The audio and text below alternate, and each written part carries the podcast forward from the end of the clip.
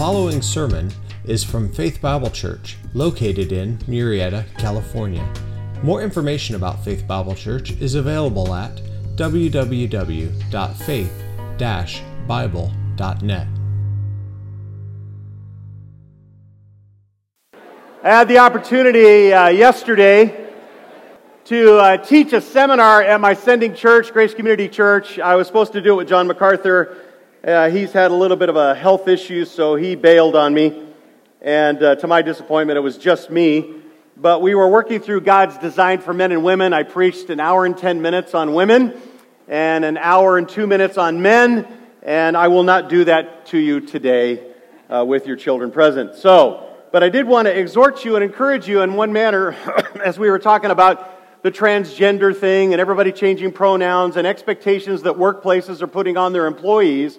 I wanted to encourage you this way, okay? I know that because you're strong believers, that when you go to work, you work harder than anybody. You are ethical, you're upright, you say what you mean, you mean what you say, you tell the truth, you're just the kind of employee that nobody wants to lose. And I want you, if you could, and let me encourage you to declare yourself now. Say things like, I believe that God's ways are the best ways. Say things like, I think that God created two sexes and that's all there is. Say that out loud. Say that in light of, now, if you're a bad employee, you're lazy, and you're a bum, don't say that. Okay, but if you're a good employee and people, you know, enjoy you as a fellow worker, then declare that up front. Very important that you do that now so that when the company or the corporation or the authorities begin to go, okay, now you have to approach it this way, you got to use these pronouns, and if you don't, we're going to fire you, they know already in advance they're rejecting you. Does that make sense? That they, you've already declared yourself. If you haven't declared yourself, it's no big deal. And you say, well, you should have said something, you know, and, and now you got to, you know, defend yourself and make an issue out of it. You should say it up front. So before they even put that policy in place, they know where you're at. Because you as a church believe this book. Amen? And this book teaches two sexes, male and female, he and she, and those are the only pronouns you need. All right? And uh, that's what we were talking about yesterday. And I want you, if you would, to open your Bibles, if you're not there already, to Galatians chapter 4. If you're new with us, we're working our way verse by verse through this particular letter. And we find ourselves in Galatians 4. And by God's providence, I'm so excited. With your kids being with us today, this happens to be, no exaggeration, one of the most difficult passages in the entire New Testament. So, exciting. I'm going to work really hard to be clear and accurate and kind of lay it out for you. But let me start it this way by just reminding you of something that you already know. There are only two systems of religion. Only two. It's very, very simple. Uh, the first system of religion is the trust in human effort. That by what you do, what you say, where you go, how you behave, in some way, you're going to earn your way to heaven. It's up to you. Even Christians can function this way, or people who call themselves Christians. It's that system. The other system, the second phase, is very narrow, and it's a faith in divine grace and inherent uh, to those who uh, believe in a faith of divine grace, you basically forsake all your own efforts, all of them. You rely exclusively on the gracious provision of God, which is not based on what you have done, but it's based on what? What God has done. That is so important. Listen, this is one of the most important things you can do today in sharing with people. Uh, just start off with Are you one of those people who think that you're going to try to earn your way to heaven. Because that's what the entire world believes. But what the Bible teaches is you'll never make it. To get to heaven, you got to be what? Perfect.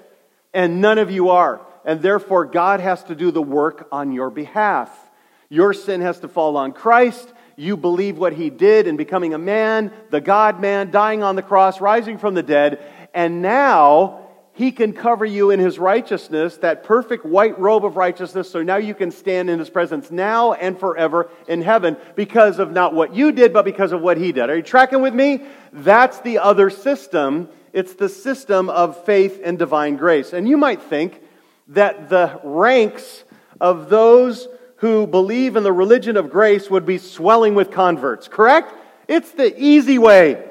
I mean, you would guess that the religion where God does all the work, that's got to be more popular than the religion that teaches that you got to do your part, you got to work your way to heaven, correct? But you would be wrong. In fact, Chuck Swindoll puts it this way there are vastly more people who are eager to work for their salvation than those who will trust Christ for it. The age old belief that there ain't no free lunch dominates their thinking. Everybody distrusts giveaways. Are you with me on that? You give somebody gives you something for free, you're like, "What's the condition?" Right? You and I live in a get what you deserve culture. And that flies in the face of Christianity's receive what you don't deserve theology. Are you getting it? So, this is why Paul is so disturbed. I mean, when you look at verse 20 of chapter 4, take a look at it. He says, I am perplexed. You know what that means? I don't know what to say to you. This is the Apostle Paul who can say anything to anybody, and he goes, I don't know what to say to you. How is it that you are walking away? You say, well, what's the big deal? Listen, they're not people who were given to a works mentality. They had heard the preaching by Paul on his first missionary journey that salvation is by grace through faith in Christ alone. They had at least, you know, orally embraced it. They were taught and welcomed a salvation that was only coming from the Word of God and the work of Christ. And now some of them are going, I want to go back to the other system. And he goes, I don't know what to say to you. How can you do that? I mean, like every church, there are tares those who look like the real thing, but they're not, and they're going to move away from grace and adopt works. But the wheat are confused. The true believers are confused. So Paul's so exasperated, I'm perplexed. So Galatians 4:21 through 31 presents Paul giving his final arguments against these false teachers and Judaizers. It's a theological argument. Chapters 2, excuse me, 3 and 4 of Galatians is the theological section. And so like today, in a, uh, like an unbeaten attorney, a lawyer, Paul's going to use the Judaizers' own type of argument against them. He's going to basically straighten them out by the way that they would teach. And as he does so, he's going to impact you and I. Paul's going to ask you, which system do you follow? Again, an important and vital question for you to ask your non Christian friends or people who are, you think are pseudo Christians. Ask them, what system are you a part of? Are you a part of the system where you're trying to work your way to heaven, be good enough, be holy enough, uh, be you know, light enough candles, say enough prayers? Or are you of the system that says, I'm completely trusting in the finished work of Jesus Christ on my behalf? Which one are you? The apostle divided the world into those two groups. He called one the slaves, working your way to heaven. You say, what's slavery about that? Look, let's, can we be practical for a second? Come on, were you with me? Let's be practical. If you're in a work system, what that means is that when you walk out, Gary, Colette, uh, onto the parking lot, and, and Colette, you're just a little edgy today, so you just nail Gary with a kind of comment, a little sin comes out, right? So if you're in a work system, now you've got to work your way back into God's favor. You're never free. But under grace, God has already forgiven that sin. And Gary, being such a godly guy, oh, no big deal, Colette, I love you, you know, right? And you're not under that system of law. You're free because every single one of your sins, past, present, and future, is forgiven in Christ. Amen? That's what freedom is, friends. You're not trying to, oh, I got to earn it again. It's no, you're not. It's forgiven. You're cleansed. You're washed. So, the key question for your lost friends and for your own heart today what system do you embrace? Now, interesting enough, as he divides the whole world into these two groups, the slaves are under law and outside of Christ, while Christians are free. And the contrast here is pretty dramatic. So, Paul wrote this epistle to help the slaves of religion find true freedom in Christ. So if you've got friends who are under the slavery of religion, this is their epistle, And these are the questions you want to ask. And Galatians is a letter for anyone that you know who's enslaved to false religion. So Paul's going to pit grace against law, Sarah against Hagar, Isaac against Ishmael, the Abrahamic covenant against the Mosaic covenant, the heavenly Jerusalem against the earthly Jerusalem. And he's going to convince you there are only two systems. The whole world's religious systems and even the secular people's systems, and then Christianity. True faith in Christ and his finished work. So, one is faith in Christ and his divine accomplishment. Two, following any type of human achievement. I want you to read aloud with me. And boy, it's a tough passage to read aloud, tough passage to understand, but you can do it. You're tough. So here we go. Start in verse 21 from your outline. Everyone together. Here we go. Reading it. Tell me, you who want to be under the law, do you not listen to the law? For it is written that Abraham had two sons one by the bondwoman and one by the free woman. But the son of the bondwoman was born according to the flesh, and the son by the free woman through the promise. This is allegorically speaking, for these women are two covenants, one proceeding from Mount Sinai, bearing children who are to be slaves. She is Hagar. Now, this Hagar is Mount Sinai in Arabia and corresponds to the present Jerusalem, for she is in slavery with her children. But the Jerusalem above is free, she is our mother. For it is written, Rejoice, barren woman, who does not bear, break forth and shout, you who are not in labor, for more numerous are the children of the desolate than the one who has a husband. You're going, What is he talking about here?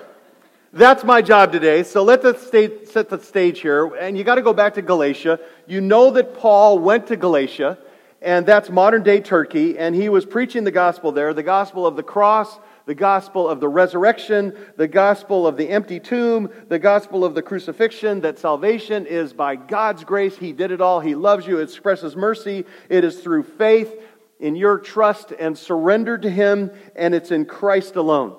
It's you're trusting in the finished work of Jesus Christ when He's on the cross and said, It is finished, it is finished. Amen? So, as a result of all those evangelistic efforts, there were throughout the entire region some churches that were planted, and shortly thereafter, though, some errant missionaries came and they decided they're going to correct Paul. Paul didn't have it right. And these men came from Jerusalem. They're known as Judaizers, and they want Gentiles to become Jews, right? In order to become genuine Christians. So they're trying to add the law of Moses on top of the gospel of grace in Christ. Picture the grace of Jesus Christ as that beautiful angel food cake covered with just freshly made whipping cream, some toppings that you really like. And it's just gorgeous, you know, double layer, whatever. And then you take this giant cement cinder block of law and you're going to, we're just going to layer that right on our cake here. What's it going to do to the grace cake? Anybody? It destroys it. That's exactly what they're doing. It was beautiful. God did it, and they're going right there.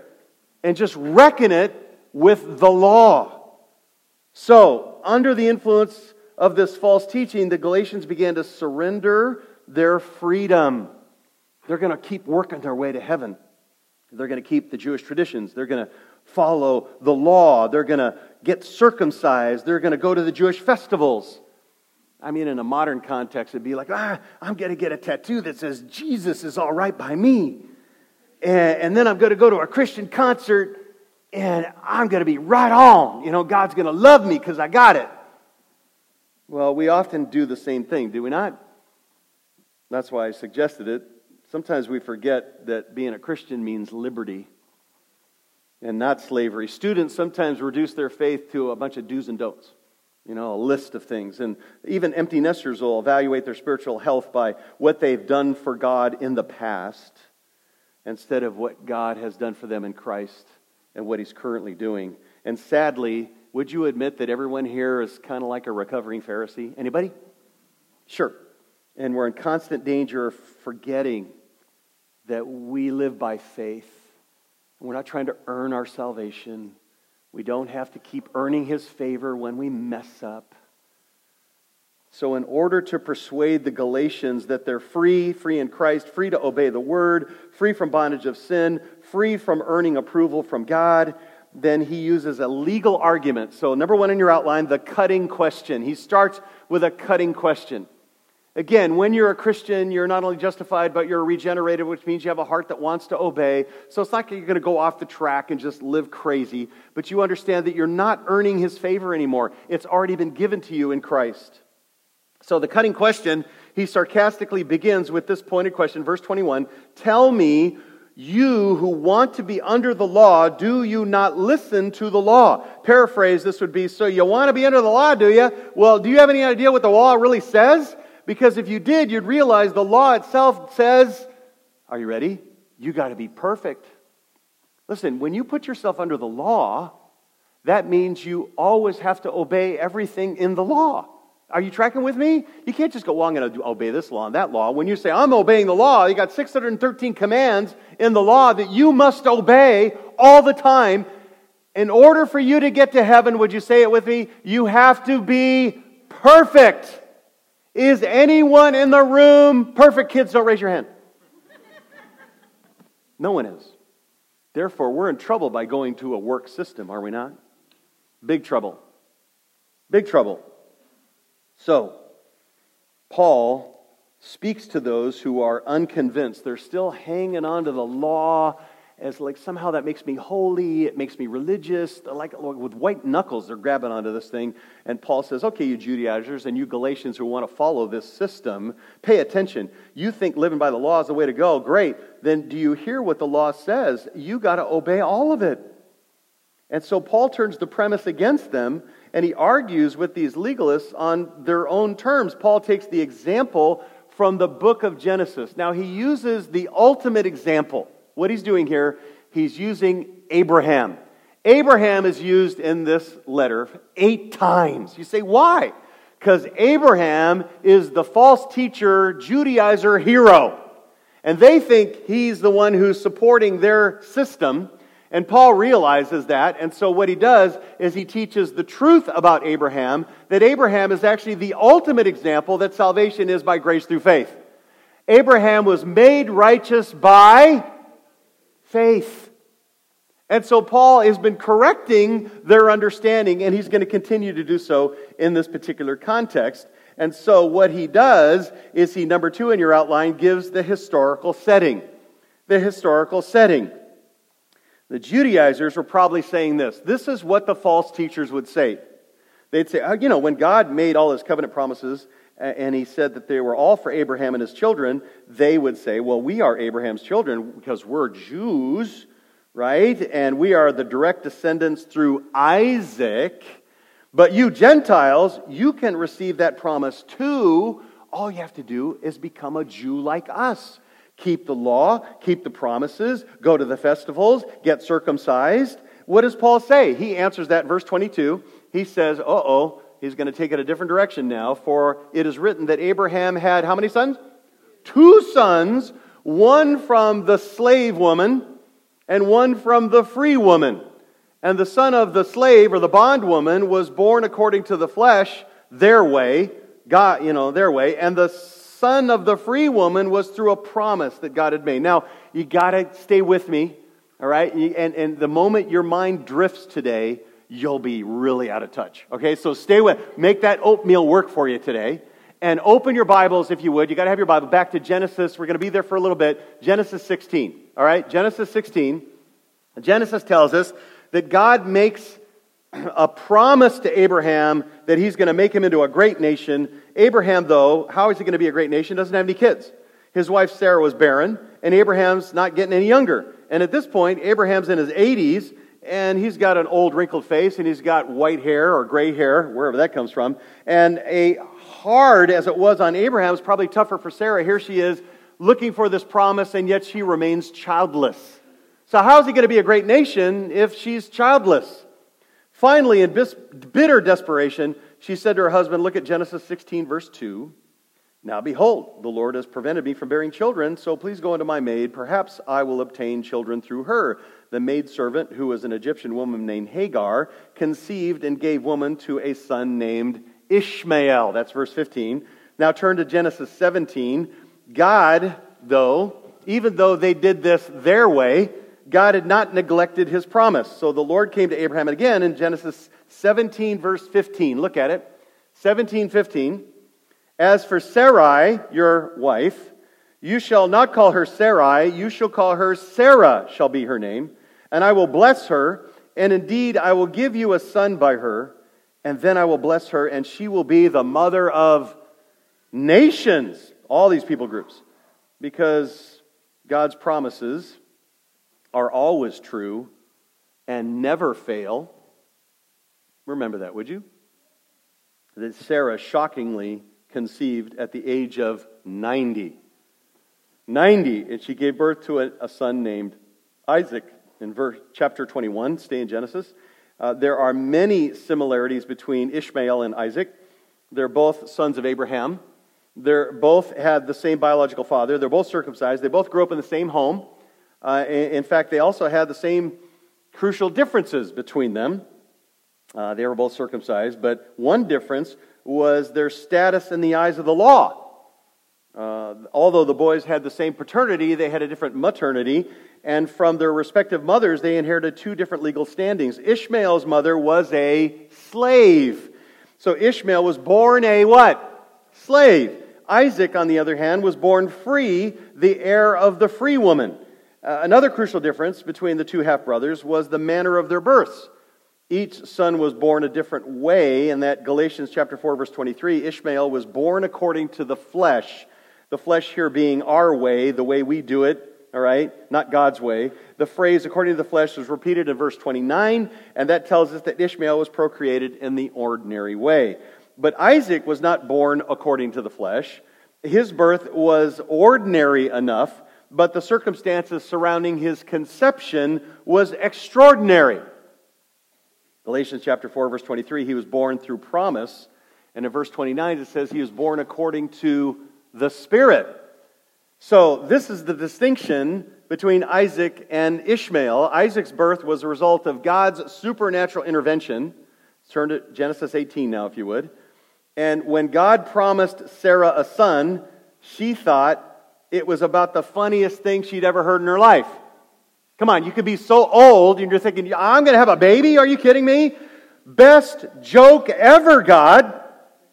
After all, she's already been through menopause, her personal summer, and so Genesis 18:11, take a look at what it says. Now Abraham and Sarah were old, advanced in age. Sarah was past childbearing, verse 12. Sarah laughing to herself saying, After I have become old, shall I have pleasure, my Lord being old also? And the answer to her question is yes. Sarah may have been worn out, her husband may have been old, but God is faithful to keep his promises. Do you still believe that today? God keeps his promises, no matter what you're going through? You need to. He can have Sarah at 90 have a baby, he can take care of your problem.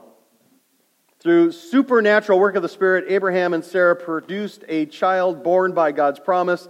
Now go back to Galatians chapter 4, and as you do, let me read Hebrews 11 11 as you're going back there. By faith, even Sarah herself received the ability to conceive, even beyond the proper time of life, and this is encouragement, since she considered him, God, faithful who had promised. So even though she laughed, she also did believe and trusted him. And now in Galatians chapter 4, verse 23, but the son of the bondwoman, the slave woman, was born according to the flesh, you know, the normal earthly way, and the son by the free woman through the promise that God had made. So according to the flesh means Ishmael's birth was motivated by error, Abraham and Sarah's lack of faith. Lack of faith in God's promise, fulfilled by normal means. But when it says through the promise here, he means that God's miraculously enabled Abraham and Sarah to have Isaac when Sarah was well past childbearing age and having been barren her entire life. So the story of Isaac and Ishmael, way more than sibling rivalry, is at stake here. When Abraham got Hagar pregnant, now get this, he was operating on the principle, are you ready? God helps those who help themselves. Write it down because that's bad. That's bad. That's error. They're, they're going to take care of it themselves. They, they were trying to take the blessing rather than waiting to receive it. Isaac was a gift. Ishmael is what Abraham got for trying to do things his way instead of God's way. Are you getting that? Ishmael is what Abraham got by trying to do things his way, not God's way. For the very beginning, there's a fundamental difference, spiritual difference between the two sons. One was born by proxy, one was born by promise. One came by works, the other came by faith. One was a slave, one was free. Thus, Ishmael and Isaac represented the two different systems. Remember the cake? We got this incredible grace cake, and they're trying to put a brick of law on it, and it's wrecking it, and he's trying to describe both those systems here. So Ishmael and Isaac represent two different approaches to salvation or religion law and grace, flesh and spirit, self reliance, Abraham doing it his way, or divine dependence, depending on God to accomplish it, right? You in the room here are depending on God to accomplish your salvation. Can I hear an amen? You are. You are not trying to work your way to heaven. You recognize that you can't be perfect. You'll never get there. God can't accept you. He's got to take care of that sin issue, and that means Christ did it on your behalf. He takes the sin, all the wrath. You get his perfect righteousness. Tracking with me? That's what's at stake here. Faith in Christ's divine accomplishment or following after any type of human achievement. Number three in your outline a familiar style of argument.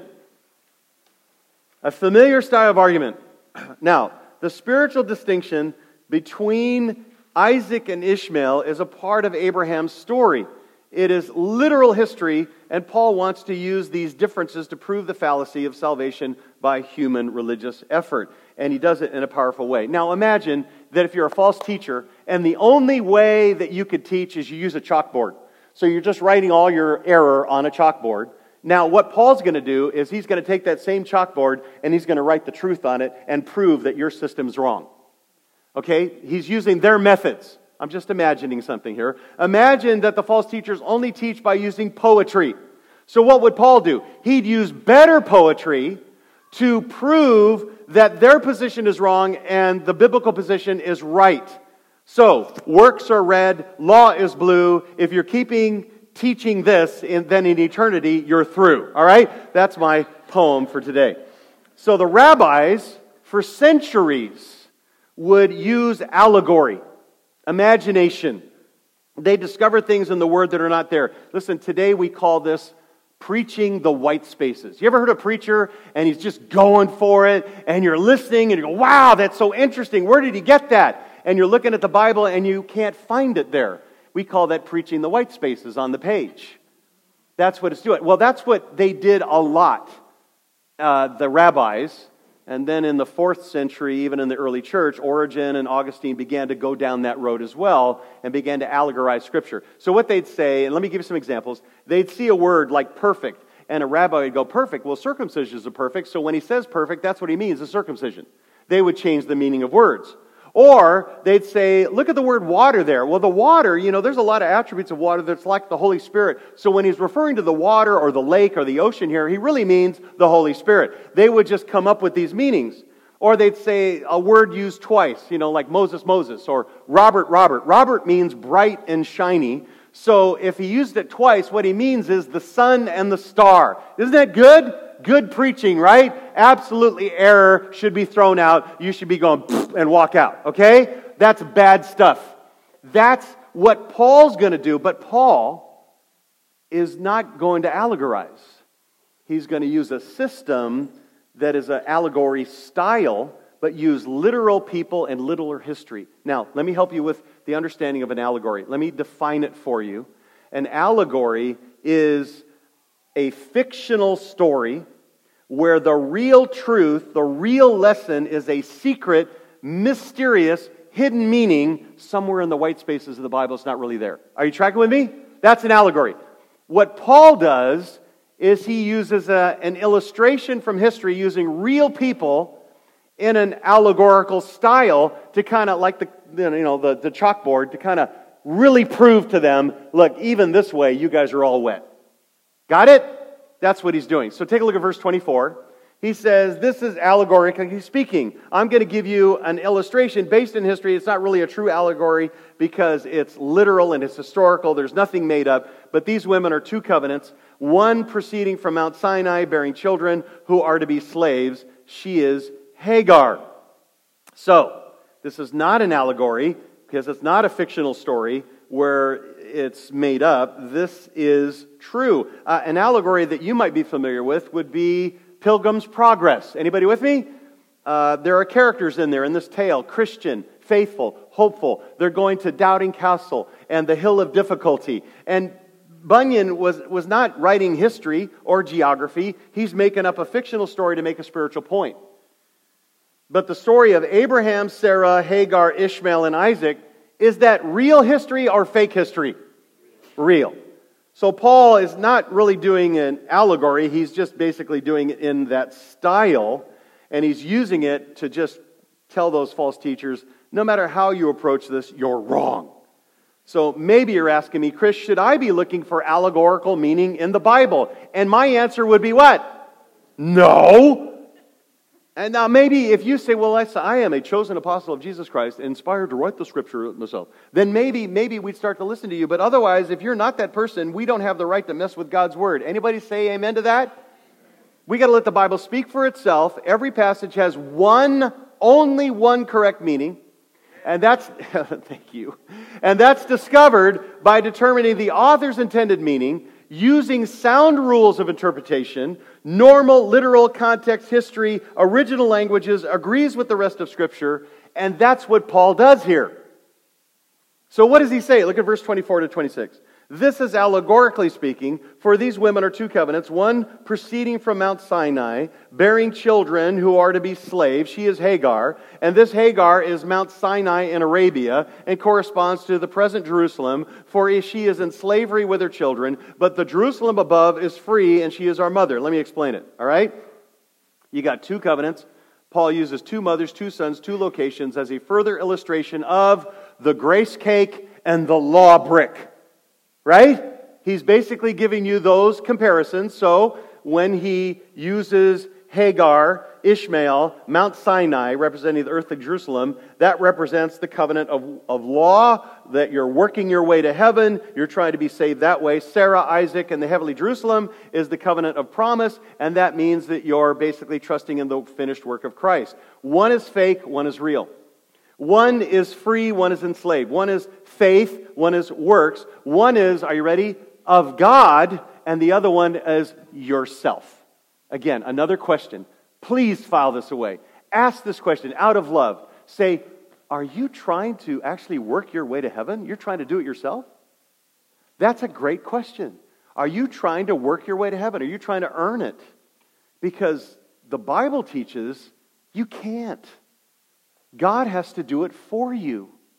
God has to accomplish, and He did it through His Son, Jesus Christ, by sending the God man to please God and to substitute for us. He could bear all of God's wrath, take the punishment that we deserve for sin, rise from the dead, cover us in His righteousness, and we can be right before God now and forever. Right? Because we entrust ourselves to Jesus Christ. Did we work for it? Yes or no? Oh, whoa, whoa, whoa, whoa, wait. I need a little bit more from you. Did we work for it? Thank you, kids. Thank you. No. It was it's a gift that we're receiving and trusting. So Paul continues with his childhood chalkboard illustration, and he says in verse 25, Mount Sinai. Now, Again, a simple, appropriate symbol of the Old Covenant because Mount Sinai is where Moses received the what? The law in Exodus 19, the salvation by self, working away to heaven. Hagar, a perfect woman to illustrate the old way, the, the way of works, the old covenant, since the old covenant meant slavery to the law, and Hagar was a slave.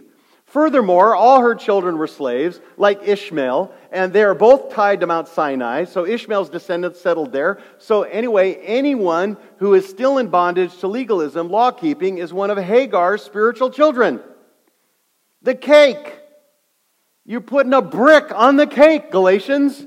You're saying, I'm going to take this giant cinder block and go, it's going to work with grace, and it's going to destroy it. The punchline comes in verse 25. Take a look. Now, this Hagar is Mount Sinai in Arabia, corresponds to the present Jerusalem, for she is in slavery with her children, but Jerusalem above is free. She is our mother. When Paul mentions Jerusalem, he's speaking not only geographically, but spiritually here. And he's basically saying Jerusalem stands for God's people, in this case, the Judaism of Paul's day. And Paul may have also mentioned Jerusalem because the Judaizers came from Jerusalem. So these Jewish legalists who come from Jerusalem, wanting the Galatians to add law, add that to the gospel. And in verse 25, Paul said that Jerusalem corresponds to Hagar. He's saying that although, now get this, this is so powerful.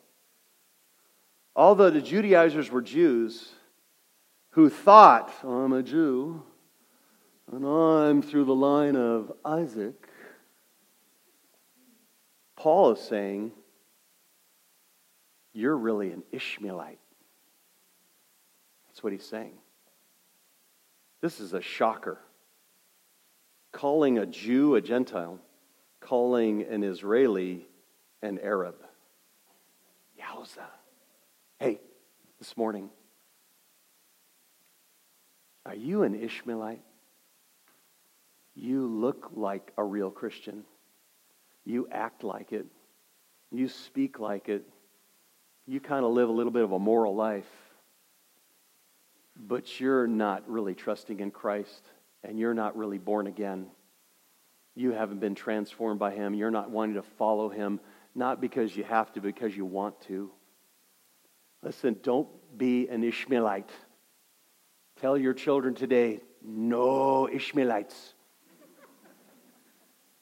make sure the Judaizers prided themselves on being the true sons of Abraham. And though Paul admits that Abraham's children, they are physically, he's saying you are spiritually illegitimate. You're an Ishmaelite. You're not an Isaac line. You're in the Ishmaelite line. And he reasoned if you give up the gospel and you go back under the law, not only are you putting that cement brick on the cake, you're proving yourselves to be a son of Hagar rather than the children of Sarah. And that meant they're still in spiritual bondage. The contrast on the other side of this illustration is Sarah was never a slave. Abraham's wife was a free woman, and the son born to her by promise was Isaac, who's also free. And Sarah represents this new covenant, this new promise, this new way of salvation, which is not a covenant of law, but a promise that God accomplished it, and the promise is this salvation is by grace through faith.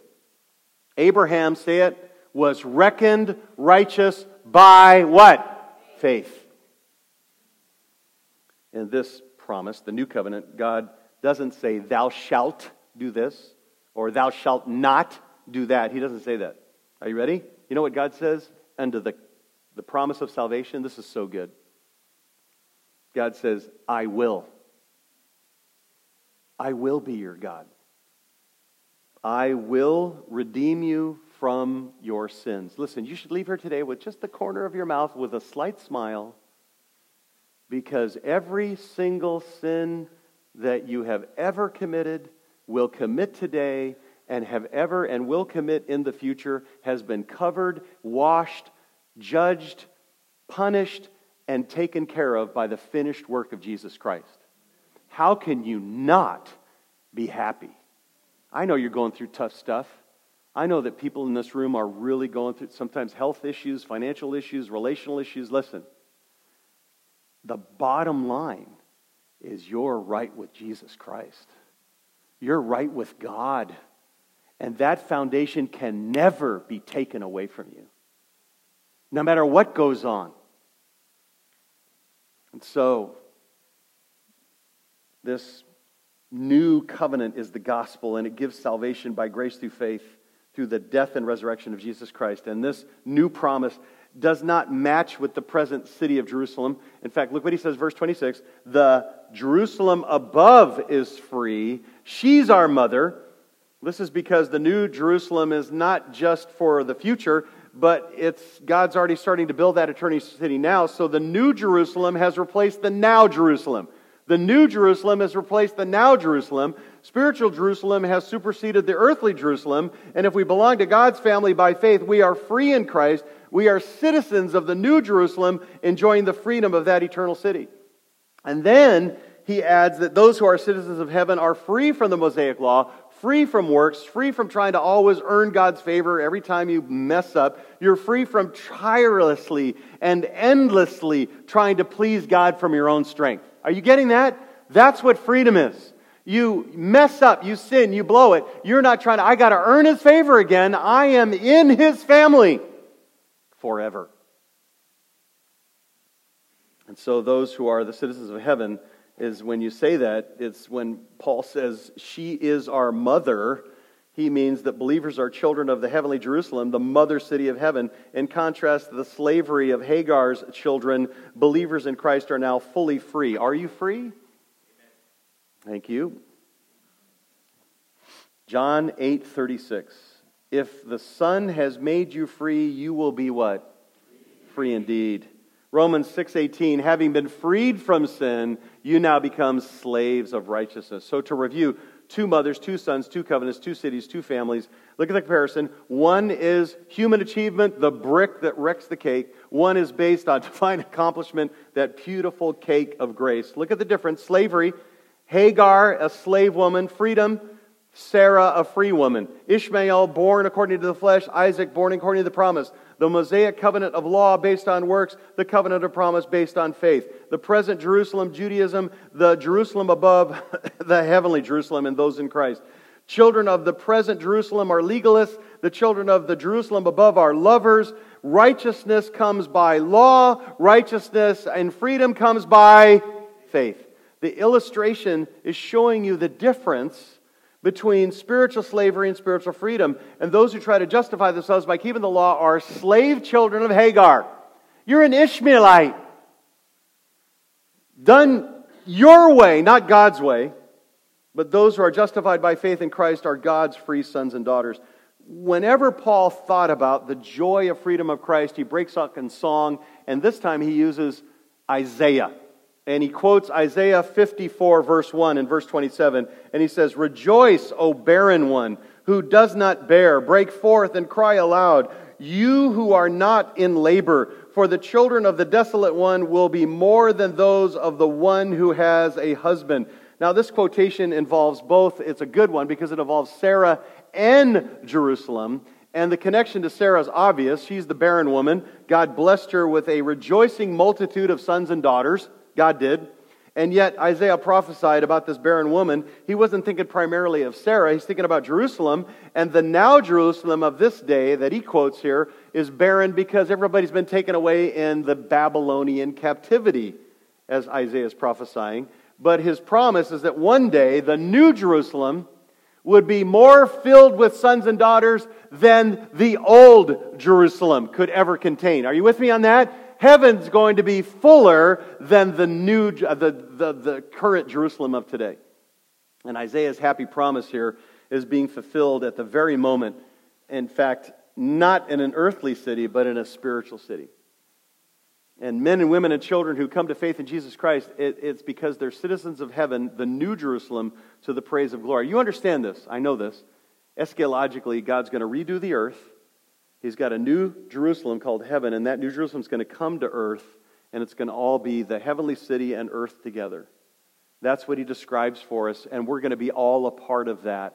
And that's going to be so much greater than this other existing Jerusalem. So, here we are. Let's conclude. What is your approach to the law? What is your approach to the law? Are you smug? And look at what that means law obeying and law relying. Are you getting that? You obey the law, but you're also relying on the law to save you. You're working your way. You're smug. You go, I got it. Okay, I'm going to get there. But inside, there's probably a little bit insecurity because you're going, I, you know, I, I got to keep doing this because I got to keep doing being perfect. I got to keep making it right with God. I, I'm, I'm not really free. So, secondly, are you insecure? What does that mean? Well, you're law disobeying, you admit it, and, and you're law relying. You're still relying on the law to get you there, but you realize that you're not perfect, so you're even more insecure. So, what you would do is, you might be one of those people who you're trying to earn your way to salvation here, and, uh, but you don't want to be close to anybody because you don't want anybody to see what's really going on in your life, so you're insecure about it. So you kind of stay aloof. These are the aloof ones, insecure. Well, uh, our youth, vague, which means law disobeying and not law relying. Now, that means you don't really care. uh, you got a vague spirituality. You largely choose to your own moral standards. You know, whenever you think it's right, it's right. When you think it's wrong, it's wrong. Excuse me. And you're usually happier than group one and two, the insecure and the smug. But again, you're trying to earn your own salvation and you're feeling superior to other people. but number four, are you spirit filled? That means you're law obeying, but you're not relying on the law to save you. Why do you obey the law? Because you have a heart that wants to. God changed your heart. And so these are Christians, and they obey the law of God out of a gratefulness and out of a new born again heart.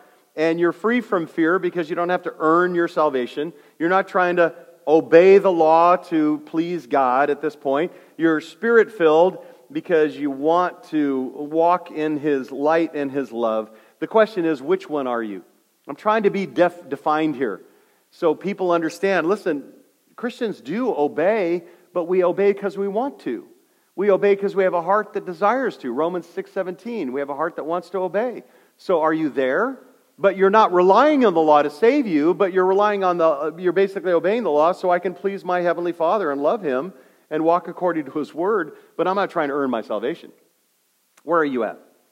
Not, not, letter B. Are you encouraged by the example of Sarah? Sarah is a huge, huge encouragement for those of you who see yourself as a failure. Anybody see yourself as a failure? Don't raise your hand. you know, in ancient times, a woman's worth was essentially considered entirely in her ability to bear children. That's not what the Bible teaches, but even in our modern day, single or childless women often feel stigmatized and useless without kids, as if they failed in some way. But the Bible shows us here we should not make children our life any more than we should make our career, our money, our power, our approval, our identity in our life.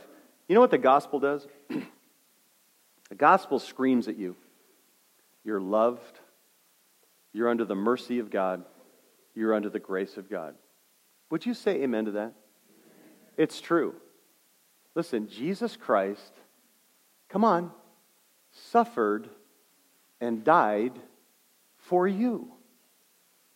For you. The gospel screams you're massively loved. And your life is under his perfect leadership. Whatever you're going through, it's guided by his wisdom, it's guided by his love. He never makes a mistake.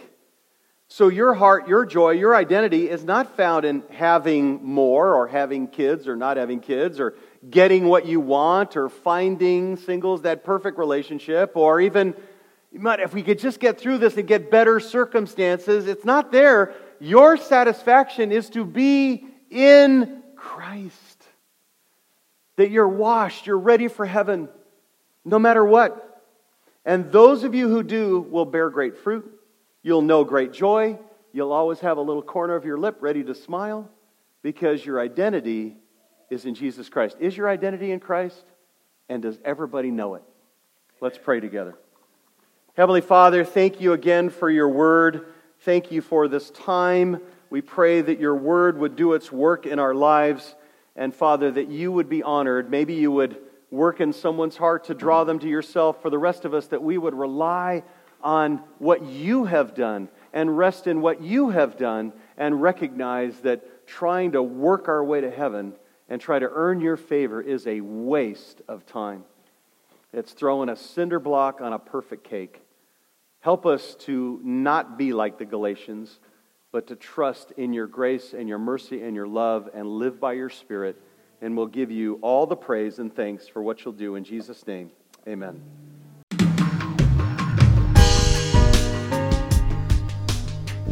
Thanks for listening today.